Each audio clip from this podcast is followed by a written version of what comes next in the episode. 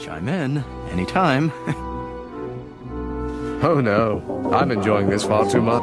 Haven't you ever seen a rare hairless Wookiee before? Always remember I am fear. Always remember I am hunt.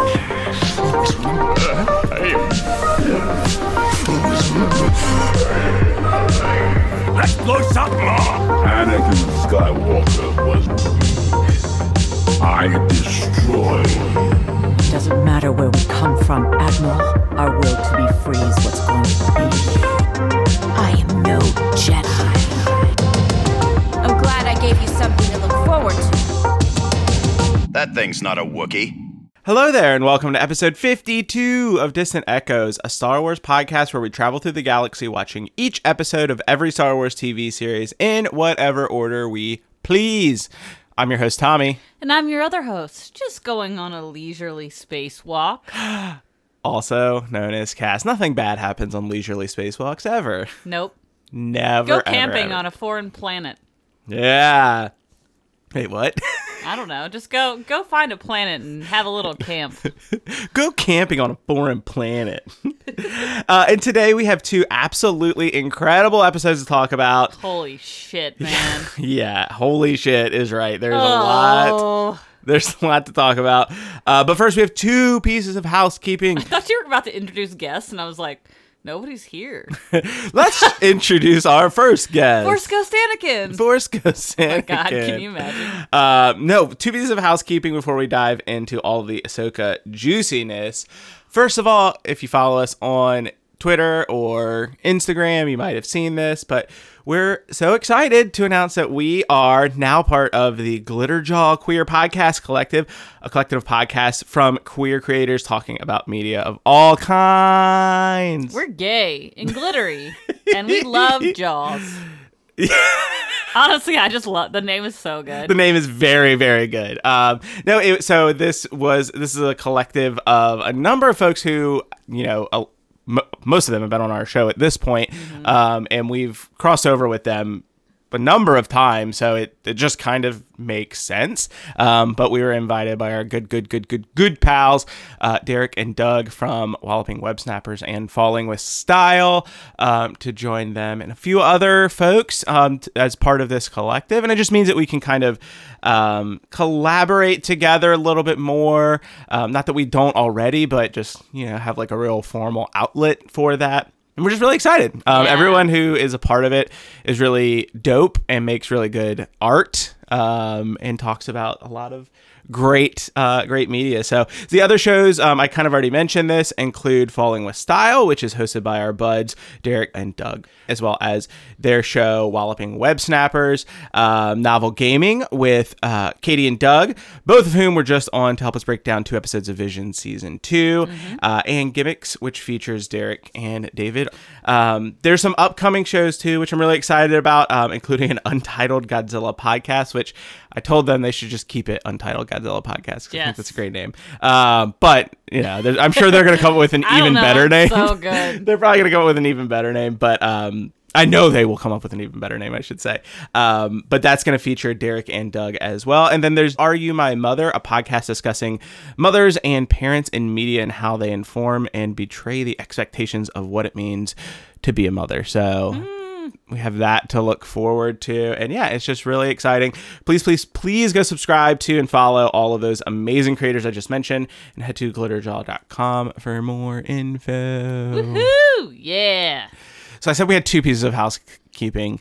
There's another piece of housekeeping that I didn't run by you, Cass. Uh, and It says apology. What are you apologizing yeah, we have to apologize? Oh no. Why? about something in our last episode. So we oh, talked Shit. We talked a lot about how we're gonna be incorrect, like about Star Wars stuff. But there's some things I don't want to be incorrect about. Um, and one of them is the fact that I me? no, I said that Ryder Azadi's body shape is Oh. not conducive to being an actual human being, and I was just wrong. I don't know why I thought he was a walking triangle. Maybe you're thinking like Buzz Lightyear. Like they have very similar like energy. he They just have like that energy of like the the soldier character cartoon that looks like a triangle. There's so all their no, what it is, there's an episode. There's an episode in Rebels where he's wearing a poncho and he has like a hat on, and it just looked weird as shit to me. But then I looked back and I was like, oh, he just kind of looks like a normal big dude. I remember you saying that. I remember like a few days later you were like, dude, I don't know why I thought he looked like a triangle. And I was like, it's one of those what's that what's that I don't know what this word is, but it's that word where like the collective memory of something is Oh, uh, like it's like this Min- sub- Manda- Mandela effect. Mandela yeah, effect? it's like that's what that is. Is that Ryder Azadi's body shape is like the is that. And every and then when you tell someone that they're like, "Yeah, you're right. He does have a weird triangle body." And then Yeah. every, everybody looks back and they go, "No, that's not what he looks like." I don't know. Uh, I don't know why, but I need to apologize. Can we go to Disney? Can we go around to people and ask them and see if they agree with us? no, because nobody's gonna know what the fuck we're talking about. Hey, No. maybe in Galaxy's Edge, there's gonna be other nerds. what are we gonna ask them? Is Ryder Azadi a triangle? Yeah, and they go, "Yeah, What? yeah, of course." that only makes sense of to us. he's a triangle. Uh, so yeah, so apologies to all of the Ryder Azadi stands um, and Ryder Azadi himself. Clearly, the real person doesn't look like a triangle. No, no, very no, sexy no, old no. man.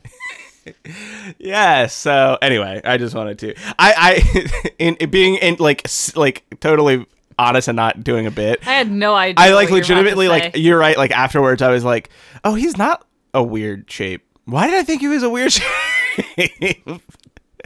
he's got a he's got to resemble another cartoon character that you're thinking of. I'm sure. Like no, it's definitely him. Like I said, there's an episode where he's wearing like a poncho and, that's he has a hat. Yeah, yeah, and I think know exactly what you're talking about. Yeah, But I that's like what sticks in my head is like that's what he looks like. but so funny. he's he's yeah. Anyway, Not a Ryder Zadi, not a triangle. Ryder Azadi. We're gonna say it right here. He not is a triangle. he's a That's rectangle. his next campaign. Ryder- Vote for Ryder, not, a, triangle. Oh my god. Anyway, that's all the housekeeping stuff. So let's jump in Let's jump in. to these fucking episodes. Woo! Woohoo! Yeah. So we're talking today about part three and part four. Part three is Time to Fly, and part four is Fallen Jedi. The official description for uh, part three, Time to Fly, is Hera tangles with New Republic politics while Ahsoka and Sabine Wren voyage to a distant planet. Yep. This one, yeah. Very, very straightforward again. This episode is directed by Steph Green. Steph Green directed. Uh, she was the director on the really phenomenal episode uh, that we talked about her last week. But she directed Tribes. Tribes of Tatooine. Uh, I believe it's Tribes. It's the full thing is Tribes of Tatooine. Yeah, from Mm-hmm. Book of Boba Fett, um, and it was written by Dave Filoni. Dave Filoni, I think, is credited as writer on most, if not all, of these. So Yeah. um, which makes total sense. Um, but he is not the director for every single one. He's uh credited as writer and cowboy hat. Rider and cowboy hat. The cast for this one, so we have all of the kind of normal, not normal, but all of the folks that we've already talked about: Rosario Dawson, Ahsoka Tano, Natasha Liu uh, Bordizzo, Sabine Wren, Mary Elizabeth Winstead, Hera Syndulla, Ray Stevenson as Baylan Skoll, Ivanna Sakhno as Shin Hati, uh, Diana Lee and Inosanto as Morgan Elspeth, David Tennant as Huyang, and then we get into some new folks. New, but not Not new. new to us. Not new to our hearts. Yeah. So we have Evan Whitten as Jacen Syndulla. Uh, Jason So cute. Jacen Syndulla, of course, is the son of Hera and our good friend Kanan, who has not appeared has not officially appeared in the episode in an episode yet. We'll talk about it in a 2nd I'm still gonna say. Can I just say though? We've talked about this before. Are we gonna have to issue another apology next week? No. I, I'm not apologizing for this because this is weird. Why does he have green hair? And is it because his mom's skin is green? Because that doesn't make any sense Yeah. genetically. Well, if you remember, also, big ears. Did if you, you re- notice? Not in the show, but specifically in if you. Oh, look- yeah, yeah. And I'm not making that up. That is not a Mandela effect. He had big ass ears. No, he looks weird as shit in Rebels. Like I'm it's sorry, but they made that baby ugly. They, They, were very cute. That baby but that ugly. baby ugly. No, they- Chopper said that baby ugly when they they really made him ugly and the only The real kid is actually the only recourse for some reason this time uh, or to make him in live action was to give him green hair. I don't understand it. It doesn't make any sense to He me. He had green hair in the show. no, he did. He did, but like Yeah. in the show he also kind of looked like an alien. Yeah, he was like orange almost. He looked Yeah. like an Oompa Loompa because Oompa Loompas have green Jesus hair and orange skin. You're right. You're totally right. I don't know. Um, Let me go back and maybe I'm wrong. we'll see. We're just gonna keep issuing apologies for how we We're don't know how rebels characters look. Baby Yoda, Baby Yoda. No, adult Yoda is smooth. That's what we know. Adult Yoda is smooth in uh, in Rebels. Um, anyway, so yeah, Evan Whitten, um, he played uh, as Alex in Chupa, and I, he is in uh, season three, episode one of "I Think You Should Leave" with Tim Robinson, which is fun. oh, fun. yes. Yeah, um, he was young Elliot in Mr. Robot and young Tiago in Penny Dreadful, just to name a few. He actually has a number of credits to his name. That was awesome. Um, Mark Rolston as Captain Hale. Uh, uh, Mark Rolston was in Star Trek Resurgence, uh, Tales of the Jedi as Senator Dagonet, um, and then Miles Morales. Uh, he was uh, Norman Osborn in that. He was actually in the last. Oh yeah, he was in the last episode. You're totally right. You're totally right. Uh, and then, of course, we have Genevieve O'Reilly as Chancellor Mon Mothma. Uh, she's, of course, portrayed Mon Mothma in a lot of different Star Wars things. Um, episode 3, Rogue One, Andor, and she actually voices her in Rebels. Uh, she also voices Moira in Overwatch, and she got her chart. Her chart. Please keep that in. She got her start. She got her shirt. Her start on the TV show Beastmaster. Um, Cool. yeah, I but- remember that. I actually thought it was. Uh, I thought it was kind of rad to see that she was Moira in Overwatch. I didn't realize that. Yeah. So she looks cool. like Moira. Ah! Thin red hair. Again, it's a character that looks drastically not like a human, but Yeah. Still. Let's Yeah. just keep going. Sure.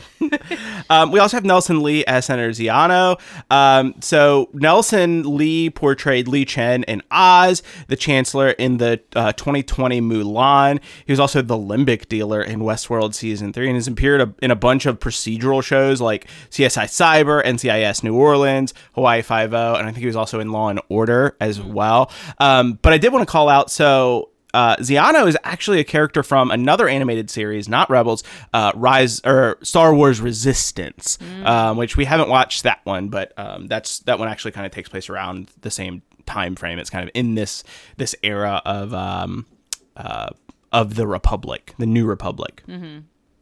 We also have Jacqueline Antaramian as Senator Rodrigo. Um, so she has actually played Dr. Uh, Zakarian, I think it is, in uh, Jessica Jones. Um, she was uh, Amelia Malouf in Veronica Mars. She's also appeared in The Tick, American God, Succession, and The Blacklist. So she's been in a, a bunch of stuff too. Um, Maurice Irvin as Senator Mawood. Uh, he's appeared in NCIS Los Angeles, CSI New York. He's probably though best known as and i don't know him as this but i'm sure other people do tyler christian from grey's anatomy. Um, i saw him refer to as i think he's a, he's a nurse. Saw him referred to as nurse tyler. I don't know. I don't know anything No about grey's idea. anatomy. Sorry. um, God, I was funny. I was like, there's not actually a lot of cast to go over these episodes, but there actually is a ton of cast to go over these episodes. Uh, Nican Robinson as First Officer Vic Hawkins. Um, he's from the film The Park, No Man of God, and also appeared in the TV series Beef. Beef. Um, we talked about um, him last week, so I won't um, go through the the list of credits again. But Paul Darnell as Marrok. Um, we also have Dawn Dininger as Lieutenant Beta. Uh, she's uh, the performance artist as Le- Lieutenant Beta. This is a. Um, uh, uh, I think it was a Rodian, or not a Rodian. Yeah, it might have been a Rodian kind of. Uh, is either Rodian or Cal- Yes. Mon Calamari? Actually, because she's in she she portrays. the Rodian that's in the ship that gets blown up? That's in the next episode, I Oh, think, okay. actually. So she's actually the uh, Mon Calamari in this episode. Oh, cool. Um, so she's a Mon Calamari and a Rodian. Um, but what's really cool about her, she's an actress and a special effects and costume designer. She worked on a ton of stuff, um, a lot of Marvel stuff, Pacific Rim, Shape of Water. She also worked on the Power Rangers film as well as Alien versus Predator. So Nice. thought that was kind of cool that she was a performance artist for that. Um, and then we have Chris Bartlett as home the Home One Protocol droid uh, performance artist. So he's been various characters in uh, the Mandalorian, uh, mostly droids. Um, and then also, what's really funny about this, so there were these skits or a skit at least. I don't know how many times they did it, but uh, on I think it was a late show with David Letterman um, that had like C3PO around the time that the sequ- the prequel trilogy was coming out. They had C3PO and R2D2, and he he was C3PO in that as well. So I just thought that was a kind of a little Yeah. cool, uh, cool little, cool little thing. But that's it. Nice. Whew. Good God, that was a lot of people. Yeah. The next one doesn't have as quite as many, so Yes. there's uh we can we can fly through that. But let's get into the episode itself. Let's do it. So first of all, overall thoughts um, for this particular episode. Uh, I, coming away from it, I just wanted to give. I don't have this in the summary, but we can. I just thought it'd be fun to give our thoughts and then dive into like the individual details. I really liked this episode a lot. Yeah. I really felt like uh, it felt almost like a uh, like a Clone Wars episode.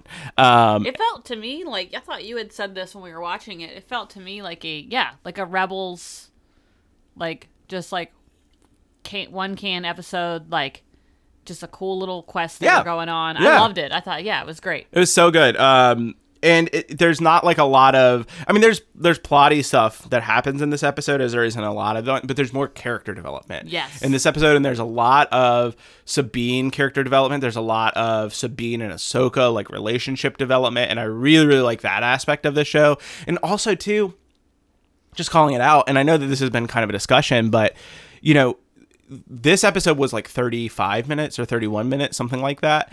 Whereas I think a lot of folks are used to longer live action Star Wars episodes. And so when people saw the runtime for a lot of these episodes being shorter, I think there was concern of like, you know, what's it going to be like? Is it going to be too mm-hmm. short? Like, are we not going to have enough? But like, There's honestly, plenty. like, I kind of like them being constrained like this into a 31 minute episode. And because again, like, that's what all of like the animated shows are. Yeah. They're like 31 minute That's episodes. Probably why it felt like an animated episode. But again, Sometimes- they got.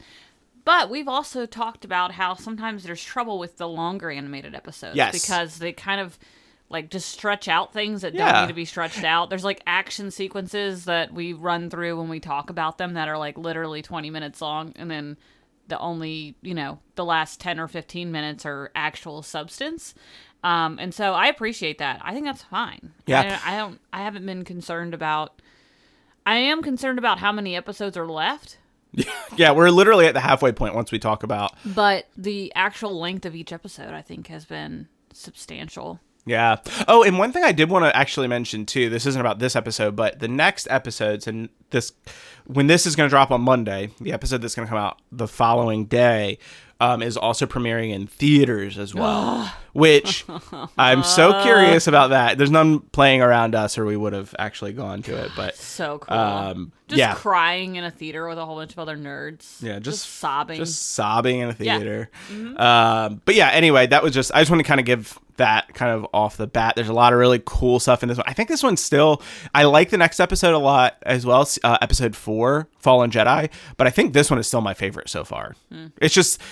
There's just really cool. Sh- there's so much cool shit in it, um, and it kind of kicks off with probably my favorite part of this episode. So we open on Sabine training with Huyang,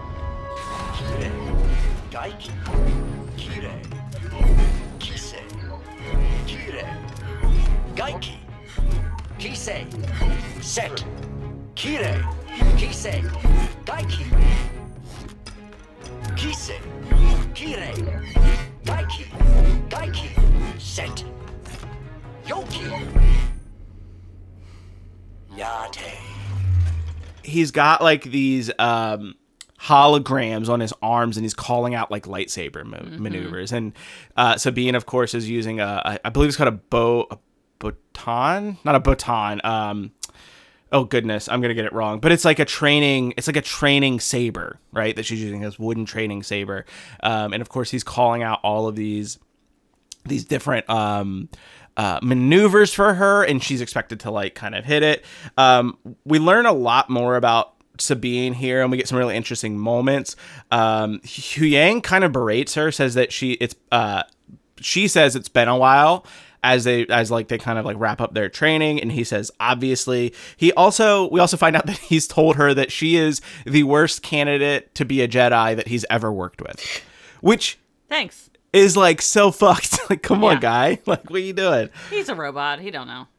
um, but also i think i think part of it too is like sabine's character a part of me wonders if he knows like she kind of needs that because she is a very stubborn like He absolutely does. I Like- mean, he's been training Jedi children for years. Like, but he doesn't it doesn't seem like he's lying about it necessarily No, he's telling her the truth because he knows that's what she needs to hear. Yeah. Like, and she just need. I think she just needs to get over that. She knows that, and I think because she's stubborn and she's apt to do the opposite of what people tell her to do, when someone else is telling her to do it, it's more of a belief and more of like a a challenge. Yeah. I feel like, and that's kind of probably why he says it because if he were to be like, if he like think of it this way, if he were to use like, you know, reflexive psychology and be like, actually you're amazing you're gonna be great she would just continue to burrow further into like self-doubt Yeah. Yeah. So- no, that's right. I, I, I agree with that. Um, I do think it's like an interesting dynamic because also too like Sabine, I think like has that same feeling. Like she doesn't. She Yeah. she. I think she needs to like find a way to overcome that, Yes. right? And I think that I don't know. Maybe it's gonna be helpful that he's just kind of a dick. Mm-hmm. um. Anyway. I, Sabine just is like a Mandalorian. She has the weapons training from her upbringing. Um, but there's kind of more to it, and and Ahsoka kind of mentions that it's more in the mind. Your skill with a weapon comes from your Mandalorian upbringing. Those skills alone will not be enough to defeat our enemy. Yeah, I learned that the hard way. You're training the body, but you must also open your mind. Learning to wield the Force takes a deeper commitment. How? That's something you'll have to discover. and that's kind of like a bit of a theme, right? Like it's less about her, like that becomes a theme, I think, throughout their training. Again, she has the Mandalorian training. She knows what she's doing with a weapon. It's not about that. It's more about like how can she kind of get that that other edge, which being a Jedi can provide. Um, and so what's interesting here is that Ahsoka then puts her through something called Zatachi, which zatoichi Zatoichi's. I yeah, I think they yeah. might say it different I think they in the yeah. show but it's based on zatoichi which is um actually the name of a samurai that is uh yeah i'm looking it up too but uh I got it all in the notes, baby. sorry, a no, blind you're good. samurai Yeah. and we've seen some blind jedi Oh, yeah. multiple Yes. So I, I did want to like pause and just talk about that because yeah, it's you're a thousand percent right. It is it is based on a um uh, a, a, it started as a novel but became like a series of films as well um, about this uh, blind Jedi who kind of like looks very like seems very unassuming right like he um, people are like the blind samurai you mean Yes, yes. Like they're like, oh well, he's not gonna like be able to hurt us or do anything like that. Um, but then he's like, once he has like a sword in his hand, he's like really dangerous. Um, and you're you're like a thousand percent. There's uh, we've seen this in Star Wars a bunch before. So Kanan, who I think we it's safe to call. Sabine's former master. I mean, he was officially Ezra's master, but, he like trained he trained Sabine as well. Um, he is blinded in Rebels. We actually talked about this episode where he's blinded. and and- luke has to um also trains with Yep. uh, helmet In A New Hope, uh, Luke has uh, like a visor that like blocks out him being able to see, and he like he does that on the Millennium Falcon. So it actually is really interesting to have this. There's like a lot of parallel between this scene and in the scene in A New Hope because they're on a ship, Yeah. they're training, you know, with a droid kind of thing. So I thought that was pretty cool.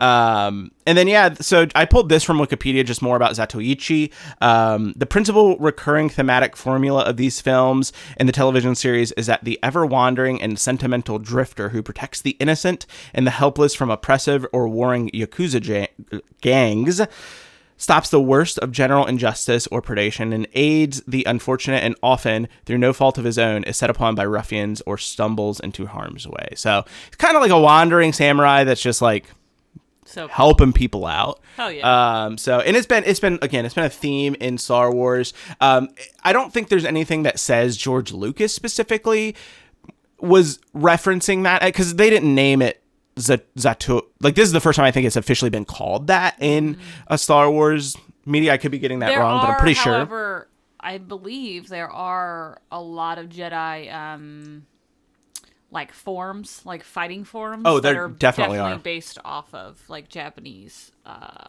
fighting forms. Yeah, I mean it's possible that and he other martial arts. it's very possible that he he did get that right because um, as you well know the star wars films are very heavily based on and influenced by um, Akira Kurosawa. Akira Kurosawa. Yeah, so it's possible that he had that, but I also think that you know it could just be just you know something that was Yeah. introduced.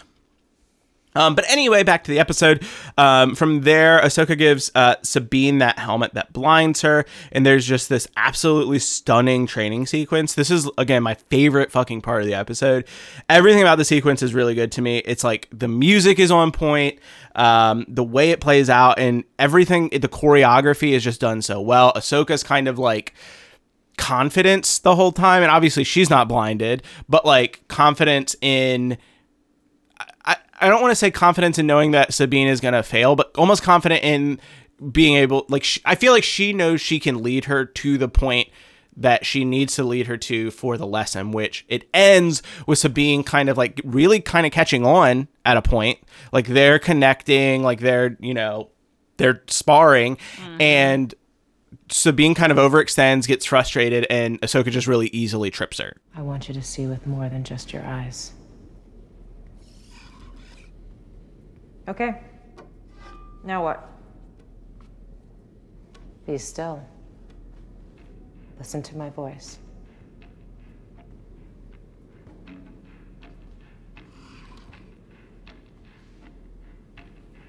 Do you know where I am? Next to Huyang. Are you sure? Very funny. You'd be dead. Not if I could see you. Exactly. Now lower your visor and concentrate. Ready position. Feel my presence. Take in all that is around you. Follow my voice. Sense my intention.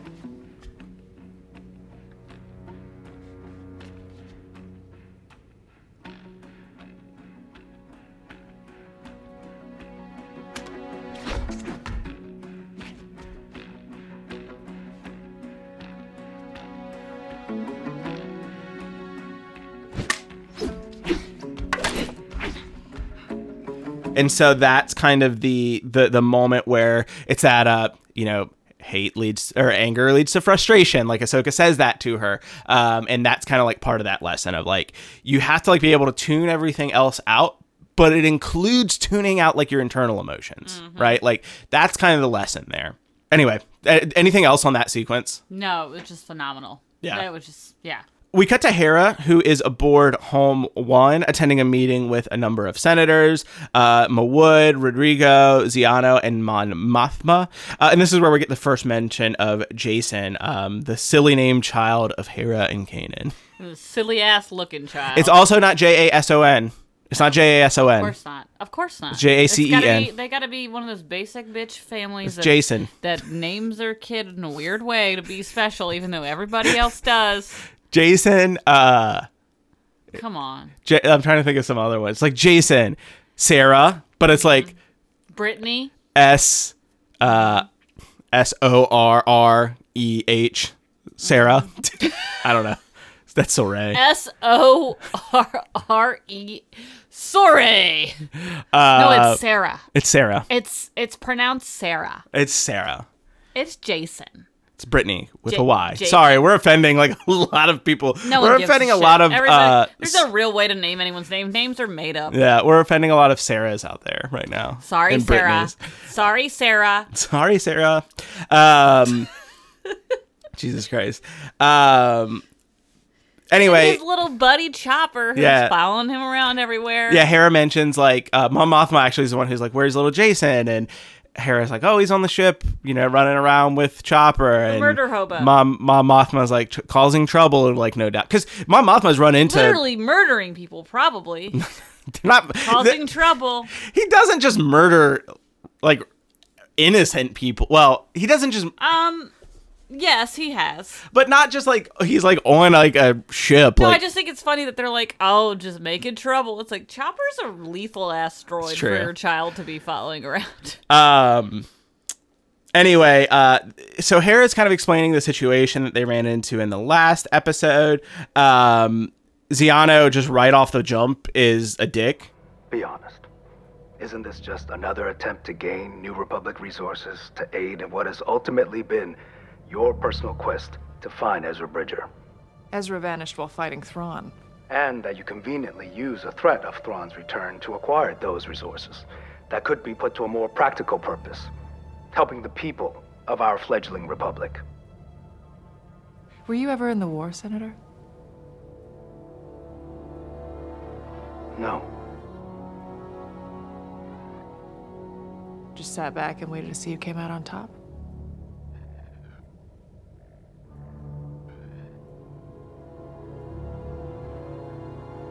General Syndulla, I'm sure we are all grateful for your service and role in restoring the Republic. Now, we, as senators, serve the people of that Republic, and I can tell you, they want no part of any further conflict. You act like we have a choice. Don't we? I see no enemy. The Imperial fleet is scattered and broken. They have no centralized command. Unless Thrawn returns. Make your point, General. Thrawn is not your typical Imperial officer. I know because I fought against him. He killed friends, people who were like family to me. I've spent most of my life fighting a war, and that's why I'm trying to convince you to help me prevent another one. Grand Admiral Thrawn is dead. And I'm sorry to say, it is my opinion that your friend Ezra Bridger heroically died with him. You don't know that. Hera explains what happened. There's former Imperials who are still loyal to the Empire, and Hera thinks it relates to Thrawn. Uh, but most of the senators don't really care. Um, you can tell that like Mon Mothma is very like. I, I think she's the most sympathetic, but she also doesn't strike me as someone who is like, this is something we need to deal with. Um, Xiono is especially a dick uh, and basically asks if Hera is just doing this to save Ezra, and Hera fucking tears into him, which this moment also is one of my favorite moments of the episode. Uh, she asks, she fucking lays into his ass. She's like, she asks if he was ever in the war, and when he says no, she says, "What? Just sit back and wait to see who came out on top." And I was like, "Holy shit!" Yep. So fucking good. Damn, like that's our girl Hera. Like, Damn. I love that you put that MEW can fucking get it. Oh yeah, I said MEW can fucking get it as Hera.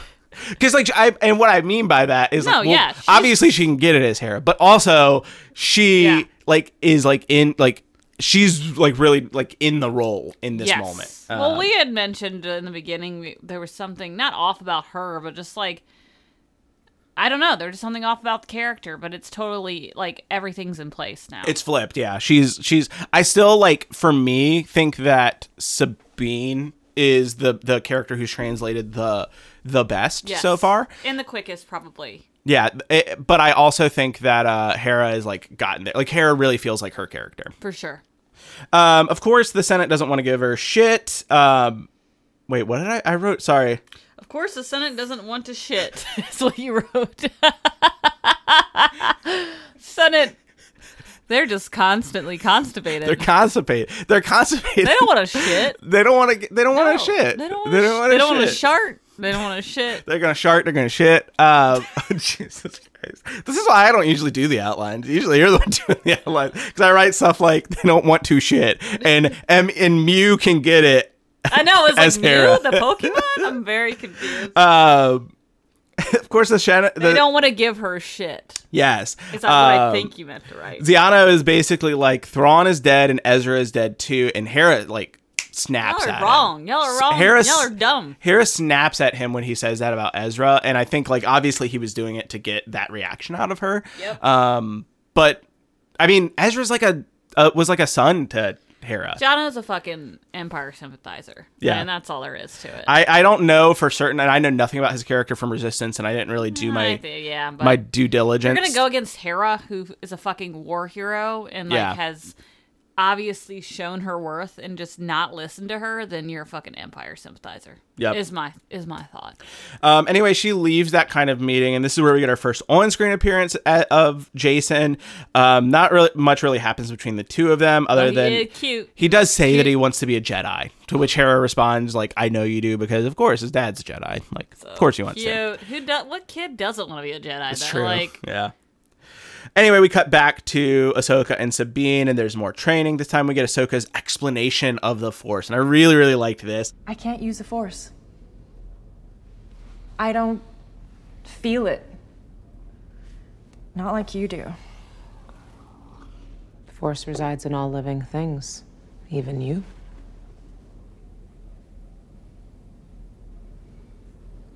If that's true, then why doesn't everyone use it? Talent is a factor. But training and focus are what truly defines someone's success.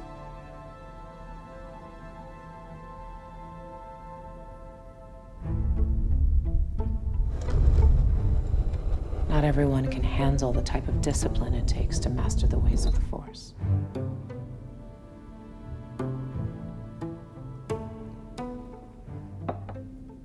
Start small.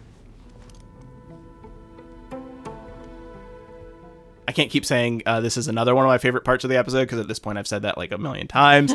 um, but Sabine doesn't really feel like she's ever been able to use the Force, and it, Ahsoka kind of explains, as we all know, the Force resides in all living things, um, and that training, discipline, and focus are the most important things for a Jedi. This is a really interesting moment too because I think something that I always really like about Jedi is is like the kind of I don't like there being this delineation, right? Of like No. You have to have this M count. Bringing back the M count to be able to be a Jedi. It's Yeah. like everybody has this innate ability to see and use the Force. And I think one thing, I'm just going to posit this because we've talked about this before, and I'm just going to see where this thread leads. I've always been a proponent of this.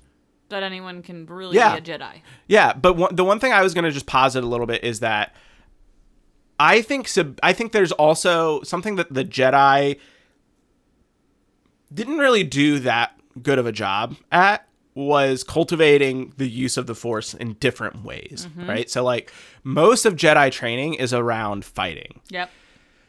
That's not all like jet like like that the, the force isn't just The just irony is that they They're supposed to be peacekeepers. peacekeepers. But, like- what everyone always has a problem with, right? this is where I think we get into like those mystical elements of the Force, um, and also we see this in Rebels where uh, Ezra, his his one of the things that's really interesting about him is him being able to connect with animals and other creatures, which we don't see a ton of. Like we see people using like.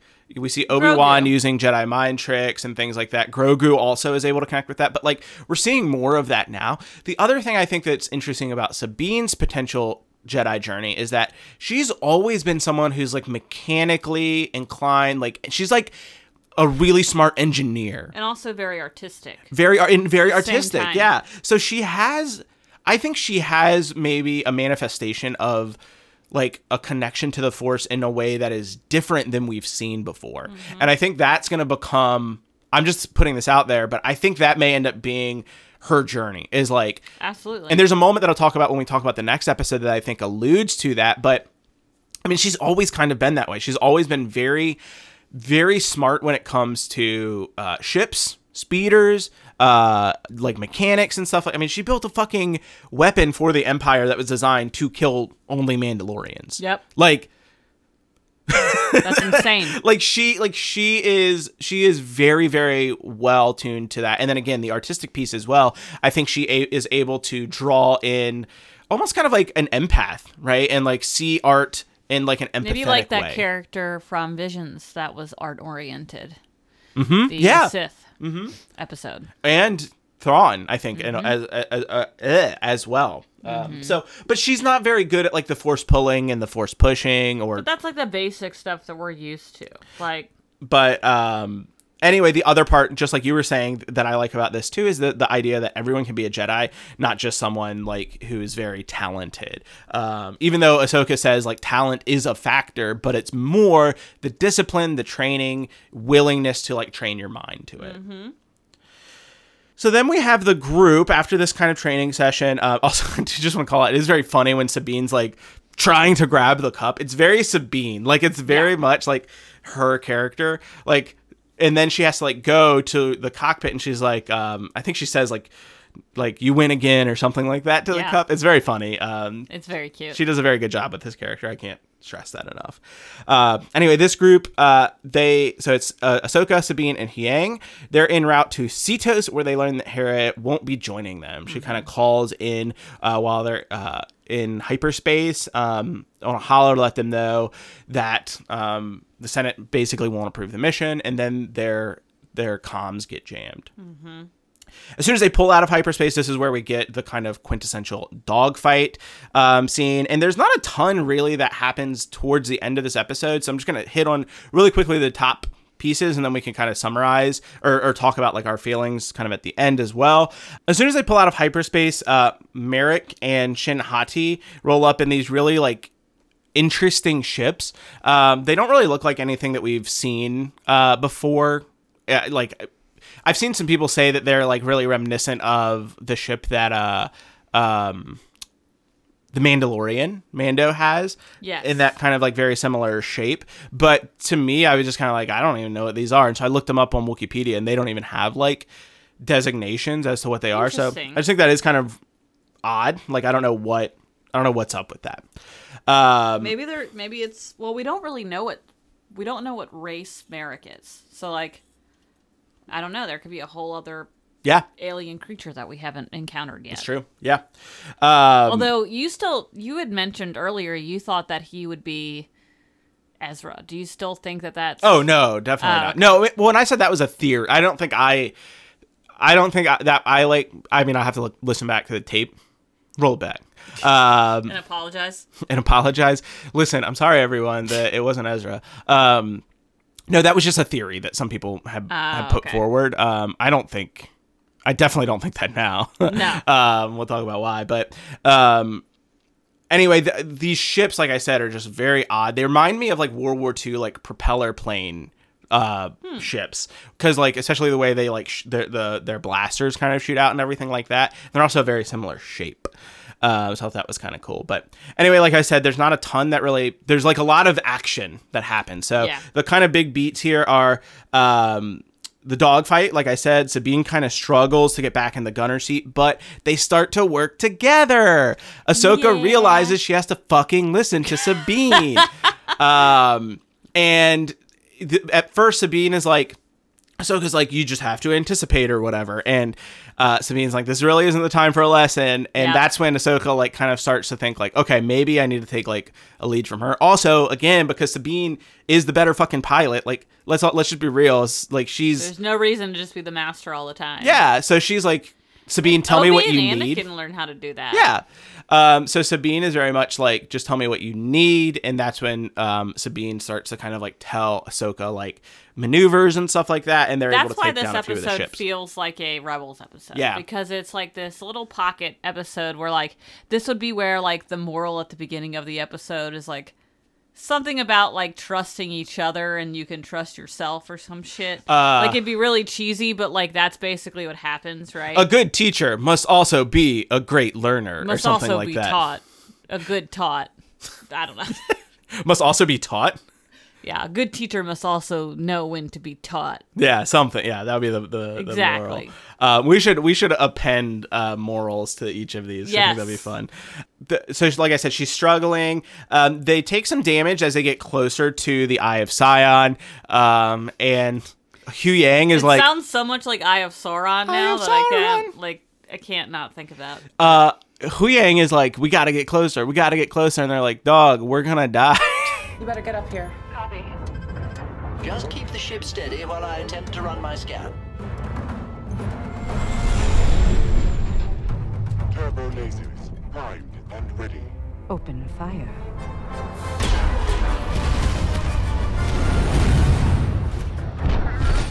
I am starting to receive data. Manage the deflectors. Copy. How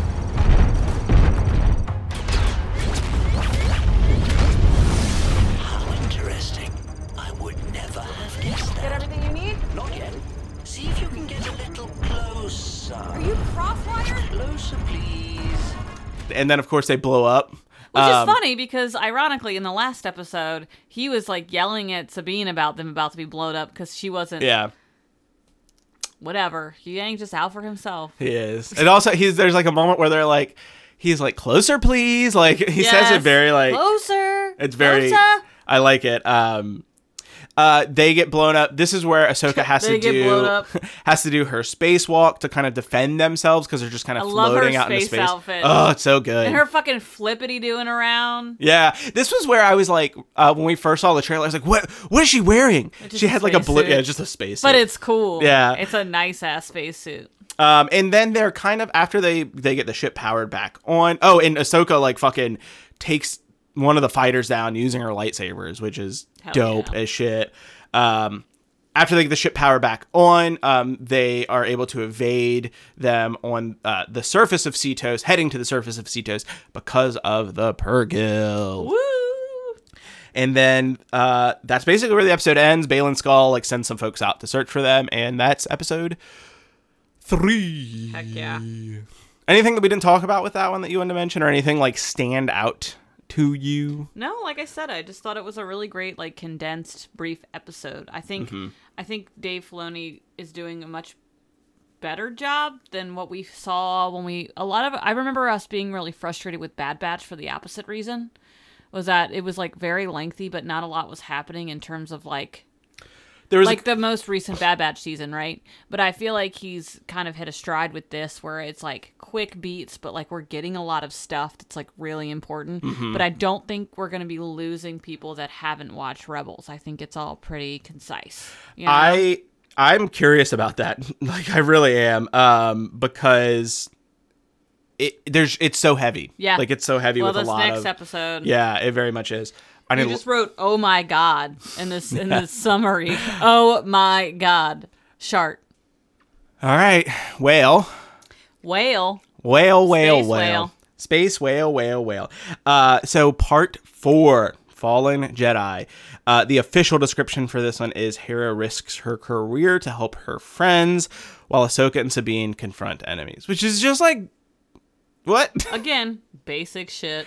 Hera risks her career. Like I don't Not think really. I that's mean, the most again, important nugget. No, I, I remember thinking about that sentence the whole time we were watching and going, "Why the fuck is that part of that?" Like I kept waiting for it to come up, and I was like, "She wasn't even really in this episode."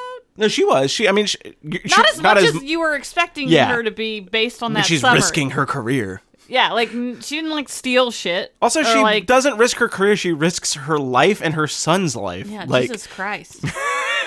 and also like it's not. Way to prioritize Disney. That's such a weird. uh Well, yeah, it's the giant. Of course, the giant corporation would think that the most important. Well, it's not the giant corporation writing these uh summaries. Thank but goodness. You know what I mean? Like it is kind of ironic. It's like, oh, she she could get Who fired. wrote this? Who wrote this? Somebody is having an internal issue at She Disney. She could get fired for this. Yeah. Can you imagine? She's gonna get fired. Um, Like any rebel has cared about that ever. This episode was directed by Peter Ramsey. So Peter Ramsey actually directed, um, I believe I can't remember the exact number it is, but it's the uh, in the newest season of The Mandalorian, the episode The Pirate, um, which I really liked. Yeah. Um, and also is one of the co-directors of Into the Spider Verse. Oh, cool. Yeah. Um, and of course, it was written by Dave Filoni. So the cast for this one, I'm gonna I have the top one, but I'm gonna leave that for the end. So uh, we have Nican Robinson again, um, who is First Officer Vic Hawkins. Um, I didn't we didn't talk about him in the first episode, but he has a very funny character um, where he like I just like his like play with with Hera in this episode where she's like um he's like you got a briefing like or something. Oh yeah, he's she's- so cute. and she's like, uh, and he's like, what do I tell him? He's like, you, you just figure something out. And he just he's like, figure, I'll figure something out. Like, Uh, uh, uh. uh, very, very like comical performance. Very short, but like, Yes. I really liked it. Um, we also have uh, Paul Sun Hyung Lee as Captain Carson Teva. Of course, of course, of course, we've seen Love Carson him. Teva before. He's appeared in Mando and Book of Boba Fett. Um, so we've talked about him before, but Yeah, we it's been saw a him while. hanging out at the bar actually with another rebel, Where the? F- I was gonna say, where the fuck is Zev. Zeb? I know. Where is I know. he? Where the fuck is he? I Zeb? actually was expecting him to show up in this episode because I I don't know. I figured he would be like one to like We're gonna get him. We're, we have to. Yeah. There's no way. Um, yeah, we'll, we'll have to talk about like who else we think is going to show up, but it'd be very surprising if Zeb doesn't show up in this. Really sad. Yeah. Um, but of course, um, it's been a while since, like I said, that we since we've talked about uh, this character. Um, so uh, Paul Sun Hyung Lee is also going to be in the upcoming live action uh, Avatar. I think we mentioned that before. He's Uncle Iroh. So good. yeah, I'm excited. That sounds My really cool. My tea uncle. Um, we have Michael C. Alexander as Lieutenant Basie. Um, and I think these are folks who we've already talked about before because I didn't list their credits. Um, Dawn uh, Denninger, who I just talked about um, previously, as Lieutenant Mawat. Uh, and this is where uh, she's a Rodian. Um, and then we have Chaunamova as Lieutenant Jensu and Brendan Wayne as Lieutenant Lander. Um, those are kind of the other crew that that go with Hera at the end of the episode. Okay, and then the other one Yeah, is we this other have guy. He just like shows up at the end. Not a big deal. Hayden Christensen. Uh, what? Yeah, he's a, he's playing a Mon Calamari in this. Oh yeah. He goes. it's a sand trap. Would that be really funny if uh, if they did get Hayden Christensen back, but like not as Anakin? They just had him as a fucking like Mon Calamari. At the Inithorian. Um, no, Hayden Christensen returns as Oh. Anakin Skywalker. Because his Force Ghost is now Anakin, which of course they retro changed. Of all the changes they made to the original, as, as sad as it kind of was, I do like that they changed that. To be Hayden. Yeah. Yeah. It I- only makes sense. I mean, that's I who he know. was for the most part. I just got know? annoyed with George tinkering with it. Yeah, it was dumb. It was really dumb, and it looked very stupid. But I like my Anakin. He's a great. He's a great guy. I mean, he's not, but he's you know. He's not a great guy, but yeah, I know what you mean. But we just love him. I love Clone Wars. Hayden Christensen's Anakin. a great guy.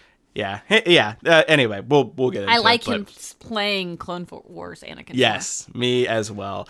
Um, so summary of this episode. Whew. Um, it, it it opens with them trying to fix the ship and contact the New Republic, specifically Home One. Ahsoka tells Sabine that the enemy base is nearby. Can we just say too that this this planet looks like Game of Thrones? It does It's like the red and yeah, it looks very. For Uh, some reason, I just kept thinking there's Was- a lot of Game of Thrones res like even the credits, like the I don't know, there's something very Game of Thronesy about it. I it's don't know very like high fantasy. Yes, it is, Which is cool. I like it. I like when they oh, mix yeah. high fantasy in with because it makes me think more of High Republic, like Mhm. Star Wars. um uh, they, they they basically call out that the the base is nearby um and uh, she basically tells Sabine that The enemy has the map and the means to get where they want to go.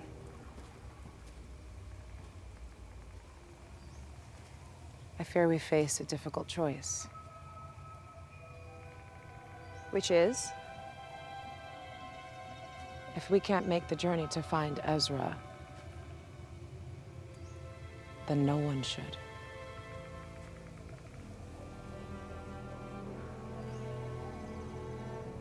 It won't come to that. It might have already. He'd be stranded out there. Maybe this time for good. Better that than allowing Thrawn's return as heir to the Empire.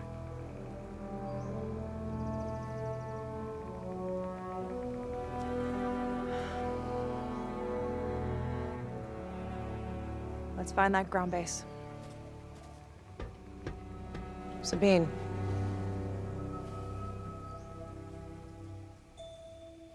Can I count on you? You know you can.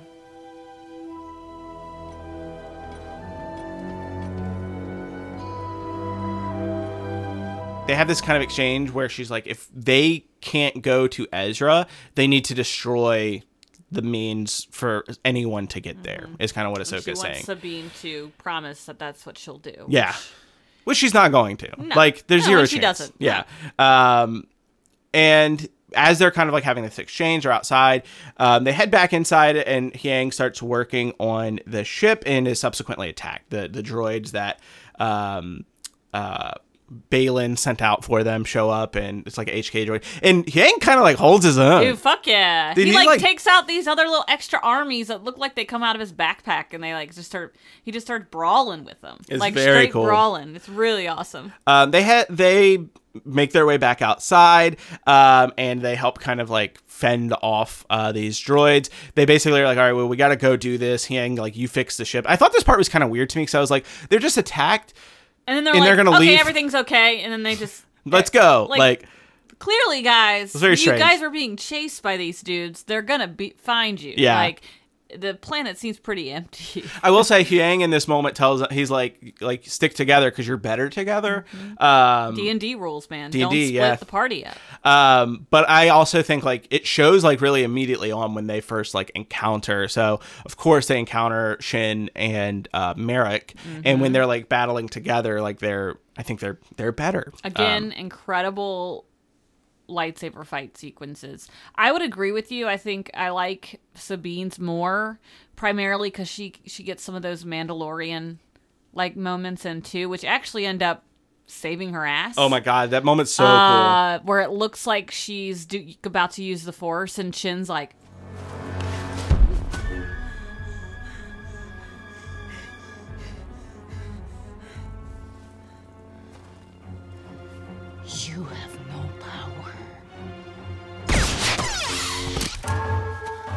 can't use the Force." Oh, yeah. like, and then but then she ends up using like her little blaster handgun, like That uh, moment like, was glove. so fucking cool. Where So she was good. like, so Shin. So that we're jumping way ahead, but like Sorry. Shin. No, it's okay. I mean, th- there's. I actually have less for this episode. well, half I of it is think, than the this one, big battle in the middle of the forest. Shin like leans in, and also can I just say like Shin Hati is like Great, loving it, so loving it. good, so Love good. it. Mm-hmm. Um, it's rare that like a new character like.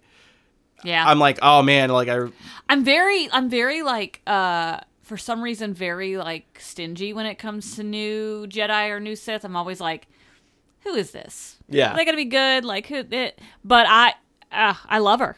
I think Yeah. she's like, she's just like, She's she's got. Darth Maul energy. Yes. She- oh, She's she got does. absolute Darth Maul energy, and I love it. Even though she's not as talkative as he is, and people who haven't seen Clone Wars in the animated series are like, "What do you mean talkative?" Like, because he doesn't say more than like two words in the movies. So he- she's more like prequel energy Darth Maul, but it's still very much like this kind of wild eye. It's actually really funny. I was telling Tommy, I just started Starfield this morning.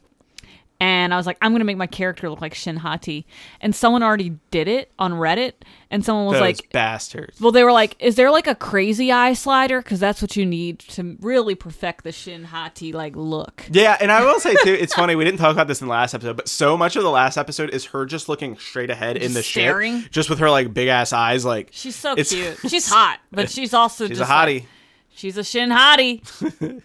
um, but yeah, the the when she leans in, uh, when Sabine tries to use the force on her, and she leans in and she's like, "You have no power." Like, Yeah. oh god, like just the manic excitement. Yeah, she's like, "Oh, you ain't doing shit," and then she just gets hit in the face. I I have a th- I told you this, but my theory. I'm curious. I'm wondering if she might be a night sister. You don't think so? I think there's something. She has orphan energy. Like, I think there's got to. I mean, because she, I, she was not raised. I I do not think she was raised in a Jedi temple. Oh, for sure. As a Padawan, a youngling, but. got Obviously, orphan energy. Well, what I mean by that is like he picked her up from somewhere. Yeah. I don't know if it was a night sister. I feel like if it was a night sister thing, we would have seen more connection with her and Morgan. So I think And what's so gonna there's nothing there. I And- think we're gonna get well, no, but I think that it could also just be that like she she does give at one point in the episode she gives Morgan like a dirty ass look. Like she does not seem to like Morgan. Um but I do think we're gonna get more of her story in this next episode because I think there's gonna be a moment where she's like putting Sabine in a cell and like they're talking and Mhm. stuff, and that's when we're gonna like learn. She's gonna give like that like villain speech of like you lost your family, but I like blah blah blah blah. I found my family. I don't know if that's what I was thinking. I thought it was I'm gonna still be going like, with the orphan energy. I found my family. Um. Anyway, like I said, There's we're definitely something up with her. There's like, something she up came for from sure. somewhere. Um. Anyway, we're, we're jumping way ahead, so they ju- go into the forest, but we cut to Hera on home one, um, and she. This is where she basically makes a determination that she's going to head towards Seatos. Yeah. Um, and she gr- she gathers her Takes crew. Jacen with her. She takes Jacen with her. Um, at the same time, Morgan sets up the map uh, on Seatos, and there's this like video game esque sequence where there's like a specific amount of time that it needs to like upload or download or load. Having played Baldur's Gate, it's like there's like four turns before Yeah. this happens. um, and I'm sorry, four rounds. all while this is happening, this is all just like happening like really quickly. Um, Ahsoka is fighting with Marrok and actually kills him, and we see just this like Night Sister looking magic like flowed out of him. Like it's like a very like necrotic sort of energy. And when she kills Marrok, Shin Hati like has this look of like, what the fuck? Like she's very concerned. It seems. Yeah, that is true. So that's why I'm like, "Mm, I don't know. Yeah, I'm. I I definitely think that Marrok was maybe like a revived Inquisitor, like maybe um maybe an Inquisitor we've seen before that has died. Maybe one of the maybe one of the brothers that died in the temple with Maul. I don't know, but uh. I don't know if we'll learn about what his origin was specifically, but I definitely think there was some reanimation having Yeah. gone on, which is interesting because Mhm. again, Ezra has a connection to the Night Sisters as well. I'm interested So to see yeah. if that comes up at all. Yeah. So maybe you're right. I don't know. Um, It, it's interesting. I don't know what her deal is, but it's it's it's. I want to learn. Mm-hmm. um, at this moment, Sabine tells Ahsoka to go get the map, which is exact opposite of what Huyang tells them to do. Mm-hmm. Uh, and this is where another great uh, Shin Hati moment where she like leans in and she's like, "You'll regret that decision," and I'm just Mm-hmm. like. Badass energy, like good god, like she's so fucking good. yeah, she's really fucking cool. Um, she might be honestly like I think Sabine is my favorite character in this season so far, which is funny because like Ahsoka is my favorite Star Wars character, but I really like Sabine. But I also think Shin Hati, like I really Great. like her. Yeah. Um, I love Baylan too. He hasn't been as prominent of a character Oh, yeah, Baylan's as I been great. expected him to be, but I love his like white, like wizened Jedi Knight. Like he's like reluctant, but like also just an just asshole. very intriguing. Yeah. Like I don't know. There's something. They do a good job showing that they're not actually Sith.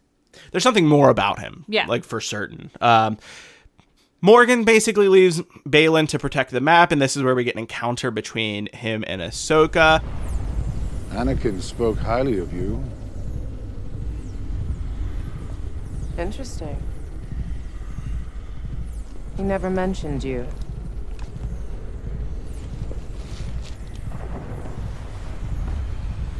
Everyone in the Order knew Anakin Skywalker.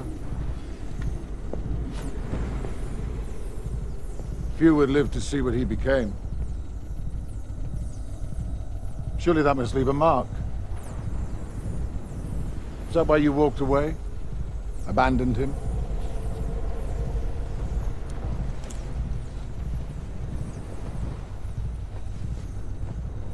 I'm not here discuss my past. and he calls Ahsoka out for abandoning Anakin, which we know she still carries that guilt with her. Um, so he's he's definitely trying to like dig at her there. Yeah. We also learn a little bit more about Baylan too, but not a lot. He explains that he feels that what they're doing is necessary to do. Um, he also talks about Ahsoka knowing no other way than violence, which is really interesting to me. Um, and one of the other things I just I was very kind of fascinated by rewatching this was like their dialogue. One of the things that Baylan says is uh, so Ahsoka says like, "Are you going to start another? You're going to start another war, like Mhm. something like that." Um, and he says like, "I'm not going to start another war. Thrawn will." But like, yeah, it's weird. It's I was I'm wondering- just I'm just a pawn is kind of the the insinuation, which doesn't make any sense. It's like, okay, well, so you don't want to be the you don't want to be the puppet master, but what is your purpose then? Part of me wonders, like, is he going to like? Does he want to kill Thrawn? Like, I don't understand. Yeah. it doesn't seem like that's the case, but like the way he said, like, Or maybe he just I won't start like- another war. Maybe he just doesn't want to look like the bad guy because he was a Jedi. Yeah, you I don't Like, know. It's- maybe this is like this is the only path for me as a Jedi. Otherwise, I'm gonna get killed by Inquisitors. But I'm not gonna be the one that does all the bad shit. Yeah. I'm not gonna be the one behind it all. We're halfway done with this season, so I hope they start giving us more details, background details about both of these characters, because I really am getting curious as to like what Yeah. their deal Mhm. truly is. Um. Anyway, um, Shin and Sabine battle, and we already talked about this moment. Um, like where she's, I still just, you want to. You just wrote Sabine just fires her fucking wrist rockets at her ass. Yeah, she does. She fired her fucking Rick does. rockets at her ass. So good. Yeah, she when she says like you'd have no power, like she's holding up her hand and then she just like puts her hand down and like shoots her fucking. She does a wrist. little gay wrist action. It's so good. Like it's It's so good. um I love that moment. And, And, that is also why. Mandalorian, Jedi. Yep. Could be dangerous. while you- I love this also. Sorry, I'm skipping slightly ahead. This note that just says, "Get some oven mitts, girl." Get some oven mitts, You're girl. not really skipping that far ahead because Yeah. that's the next thing we need to talk about is that as uh as Baylan and Ahsoka battle, Ahsoka grabs the It burns uh, her. grabs the map and it burns her. oven mitts. I okay, so this was the part where I was like, "There's got to be something here, right?" That leads to where we get get to next because it's like burned into her hand, and there's like a moment where when she is battling with Baylan, she like puts her hand up, like that hand up as like kind of like to use the Force, I guess, to get like extra, I don't know, energy or something, um, and like you can see it still like the map red. is kind of branded on her skin. yeah, so I'm wondering if that's what is happening. That's a Um, good point. But I don't know for certain. But yeah, she picks it up. It burns the fuck out of her hand. She can't use that hand. Um, what? I'm just seeing more of your notes as we get forward. What? He's a forcey. Oh. We'll get there. uh, anyway, in this moment, Shin returns back. Um, and I think Ahsoka like thinks she like literally says like Sabine, so she thinks Sabine is dead. Um, and she fucking just wrecks Shin Hati. She like force grabs her Mm-hmm. She and just- throws yeah. her into a fucking pillar. He's like, you little bitch, and just like it Yeah. was so badass. Was. Um, also, I did want to say uh, when in the battle, the other bat piece that was really fucking cool was when.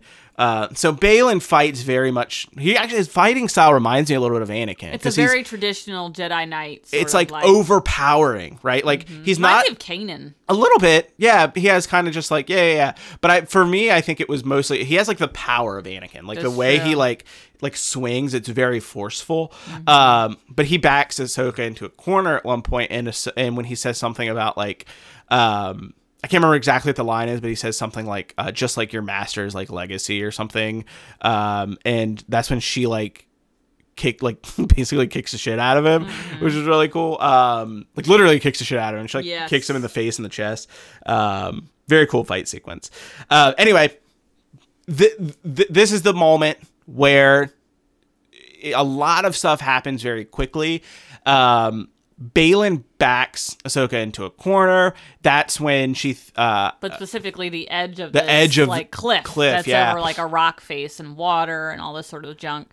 and and um, the, Sabine shows back up. Mhm. Um, and Ahsoka tells her to destroy, get the map and destroy it. Yeah. Um, and she doesn't. And I think there's like a hesitancy from Ahsoka at that point, and Baylan like knocks her over the cliff. Mhm. Um, Sabine freaks out. Still doesn't destroy the map, Mm-hmm. Nope. but then there's this moment between the two of But them. But now, what else is she gonna do? Now that Ahsoka's gone, she needs an ally, and she's still very determined to find Ezra. And Yeah. she knows that Ezra. I mean, Ezra's a Jedi. If anyone can help get Ahsoka back or help rectify the situation, I feel like you know she's kind of backed into a corner at this point. yeah, If she doesn't do it, they're gonna kill her. She doesn't destroy the map, um, and Baylan basically this is his kind of like plea to her to like join their side. I won't say the dark side, but like that's kind of the allusion to we it. We know she's not convinced by him. We we know that. I'm assuming she knows that this is the only way she's gonna live, is if she goes. With yeah. him. Um, and so she gives him the map. He promises that she won't be harmed. Um, and th- Even though Shin wakes back up and tries to choke the fuck out of her, and he's like, "I just promised her that she would not be harmed. Yeah. calm down, little little crazy." um, and they load up the coordinates and then they head into the eye at this point. Um, One of the things that's really interesting here that I wanted to talk about was that, th- and this is where we talked a little bit about her like acuity for artistry, maps, um, technology. There's moments where she's like, and it's very subtle, but she's like looking at everything. Like she's like looking at the map. She's like taking everything in that's happening. And it's not like in a way, it didn't come across to me as a way where she's like shocked or like not really sure what's go- it very much seems like she's like analyzing the a manual. situation. Yeah. And so I I just kind of I I don't know. I think there's a nugget there where she's like really and she's also like in the same thing when she's on the Eye of Sion That's a great point. where she's like looking at like how things work and shit. And I think she's very quickly like trying to pull everything together. Yeah, they're stupid mind. to bring her into their headquarters because Yeah. she's going to understand everything that she can. Of course, Hera and her uh, crew kind of show up right in front of the Eye of Sion as it's about to take off. Um, it sh- like launches into hyperspace and like knocks Obliterates most of them. most of them. Carson, I think, is still alive, and Yeah, he- Hera and Jacen are as well. Yeah. Um, there's this really funny moment uh, where it's not funny, but like after that happens and the ghost is like kind of like rocked, Jacen is like, "Mom, I have a bad feeling." But what's funny is that, like, obviously, it's Duh! like a, you, you might have want to said that before this happened. Yeah. But what's funny is like, so It's like Jedi getting punched in the face and then being like, "I think someone's gonna punch me in the face." Yeah, your precog, your Jedi precog late. is like off. No, but you know how like Jedi get like a. I think it's you said he's a forcey. Like he's supposed to get a like a moment where he like Yeah. is is rocked by the feeling of something bad. But with a little kid, it just kind of feels like his tummy hurts. Like, oh, I had too much chalky milk. My my tummy now my force my force my force tummy like my force tummy's rumbling. That's what it felt like. It was really cute, but it was just like, mommy, I gotta poop. Like, it's also probably it's also I mean being fair, it's also him like I think it's precog for what's to come of like Thrawn's Yeah. return. And I will say too, the other thing, now that we've seen the bridge of the Eye of Sion, we've actually seen in the trailer Thrawn is on the bridge Oh, of yeah. Mm-hmm. the Eye of Sion. So he is on he gets on board. At oh, we point. know, yeah. Um oh, oh man, what if That's Thrawn why I also know that Ahsoka's not dead because she interacts with him in the trailer too.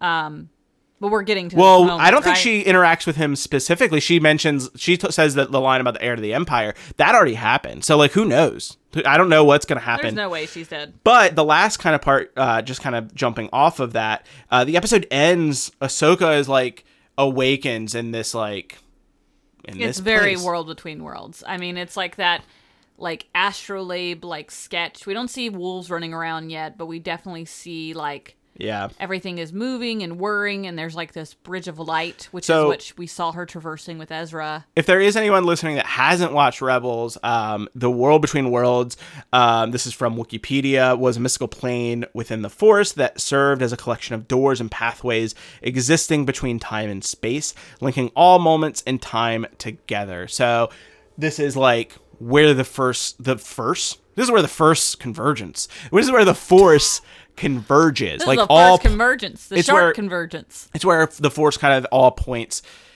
at like at all say times. it's in everything. Mhm. This is kind This is of the connection. map. This is the map of the force. the nexus. the- yeah.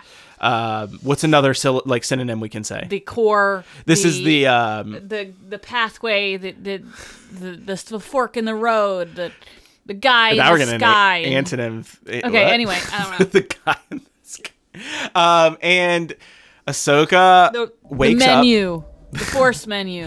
Ahsoka wakes up and is very like not sure what's happening, and we hear a voice say,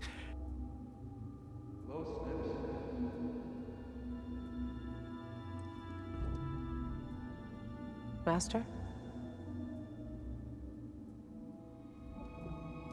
I didn't expect to see you so soon.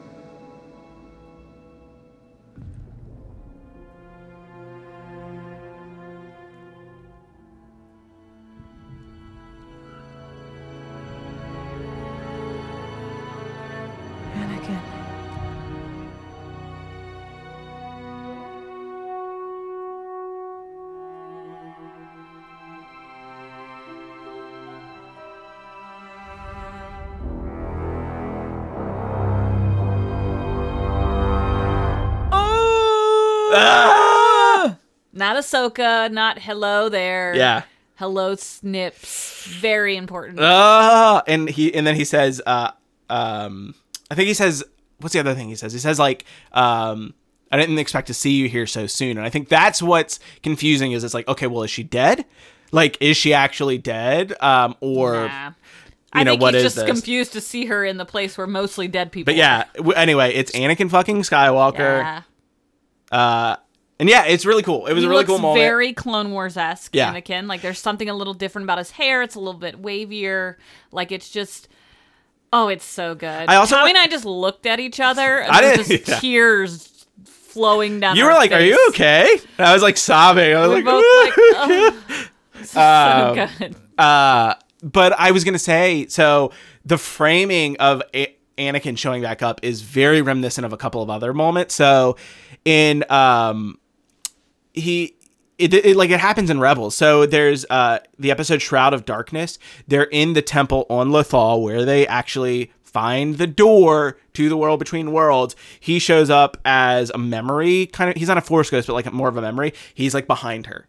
Um, same thing. Um, in uh uh Twilight of the Apprentice where there's this moment where like the framing is just like Ahsoka and then Anakin. I think it's after like his mask is like popped open or she's like like busted his ma- his mask open and it's kind of the same thing where he like shows up behind her. I will say the episode actually ends where the music kind of slowly changes to Darth Vader's theme. Yeah. Well, they do that a lot in Clone Wars, right, with Anakin because it is his. But it's theme. usually moments where he's like doing something dark and sinister. So it's like, Mm. what's gonna happen? Or do they just want to remind people, like, don't forget he's also Darth Vader? I think that's probably what it is at this point. Like Um, because Anakin doesn't have. I mean, Anakin has his own theme too, but it's not as prominent as yeah, Darth Vader's theme. So, but yeah. So so good. I was just like, how did they? Like, I mean, I think did they do this to us? Obviously, like all Jedi see their Force Ghost Daddy in a moment where they need them the most,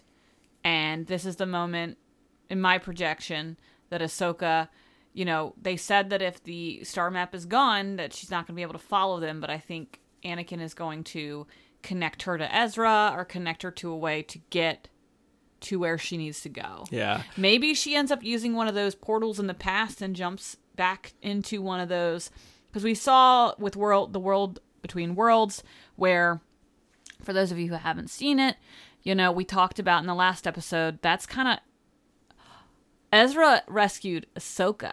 Yeah. So now it's time for Ahsoka, Ahsoka to rescue to Ezra. Ezra, and maybe she grabs him before he goes back. Um, that would be interesting. you know what I mean? And so maybe, and then Thrawn's there, and he's like, "The fuck that kid go?" I don't know, but there, there's a there's a means in which she can maybe take Ezra, and Ezra can say, She can also maybe Thrawn killed Ezra, and maybe she sees the moment before that happens and is able to rescue Ezra, just like Ezra did with her um, and Darth Vader. It'd I don't also- know. It'd also be interesting because she could also, um, I mean, she could get to where I think the Eye of Sion is going to potentially, like Mm-hmm. Through that. pretty easily. Well, yeah, Um, if she sees Thrawn and Ezra fighting or something. She could just jump Mhm. through and be there with. yeah, them. there's a good chance that she stays in like this location for the duration of like until we get to like the last episode kind of thing. Yeah. Um the so I did want to talk two th- real quick things. One um theory uh I saw someone and I really kind of I kind of like this theory that Anakin might be taking like once he died on the form of uh the like you know how there was like the the father, the daughter, and the son, like the Mortis gods. Like, what if he's like taken on like the role of like the Mortis god and is like the god of like this? That's insane. I thought that would be pretty cool. And also because Ahsoka is like we talked about this to the daughter. It's connected to the daughter, right? And so you would just need be like the brother the son. or would he be the? s- No, I think he will remember the would the the, son be the Mortis god wanted him to take like he the father wanted him to take his place, right? True. As the one who brings balance. Um and so That would be s- super chill bumpy because that's the that was what Anakin was supposed to do originally, and now he finally gets to do that. Mm-hmm. Yeah, that would be. I so I kind of. shit. I think that's. I don't. I, I can't take credit for that. I saw that. I wish I remember who I, who I saw like I posit don't that. know if that's gonna be in this next three episodes. though. It's It's Because unlikely. It's a lot of it's a lot of info dump for people who again have not Yeah. don't know anything about. Sure. And I don't think Dave Filoni Dave Filoni's very gracious to all fans. Like I don't think he's gonna just make this a total jack off Clone Wars moment. Like, let's just wrap up every single thing that we fucking can in Clone Wars. You know what I mean? I don't Rebels, know. but who knows? I don't know. It'd be interesting. Do we know if we're getting a second Ahsoka season? I don't know. I mean, Um, the other thing I was gonna say was, um, so with Anakin's Force Ghost or whatever this is, I'm hoping that we also get a Kanan Force Ghost because Kanan we see. There's uh, people have pointed this out. There's a picture of Kanan on the dashboard of the Ghost. Yeah. and it, I like looking at it. It looks like, um, oh my Freddie? god, yeah, Freddie I mean, Prinze it's got to Jr. be Freddie. Who else would they use? Well, but I guess what they I'm saying is- let Freddie Prinze Jr. play live action Kanan. Th- no, no, no. What I was gonna say was I, I, I it that could have been like the cartoon Kanan since I- it's so I far thought away. It kind of did. Too. I thought it looked like the cartoon Kanan, but I mean, they're probably gonna make him look just like that. yeah, So, so. I maybe we won't, but I think that would be really cool if we got that. Mhm. Also, where the fuck is Zeb? Ugh, where Zeb? the fuck is Zeb, dude? yeah. Um, anything else? Anything else on these two episodes? I think Hera is gonna re-recruit some people, and she's gonna grab Zeb. And yeah, I think there might be a moment where we get to see a past Kanan, and maybe Hera gets to see him one more time, which would be really sweet. Mm-hmm. And she'd be like, "That's your daddy, yo."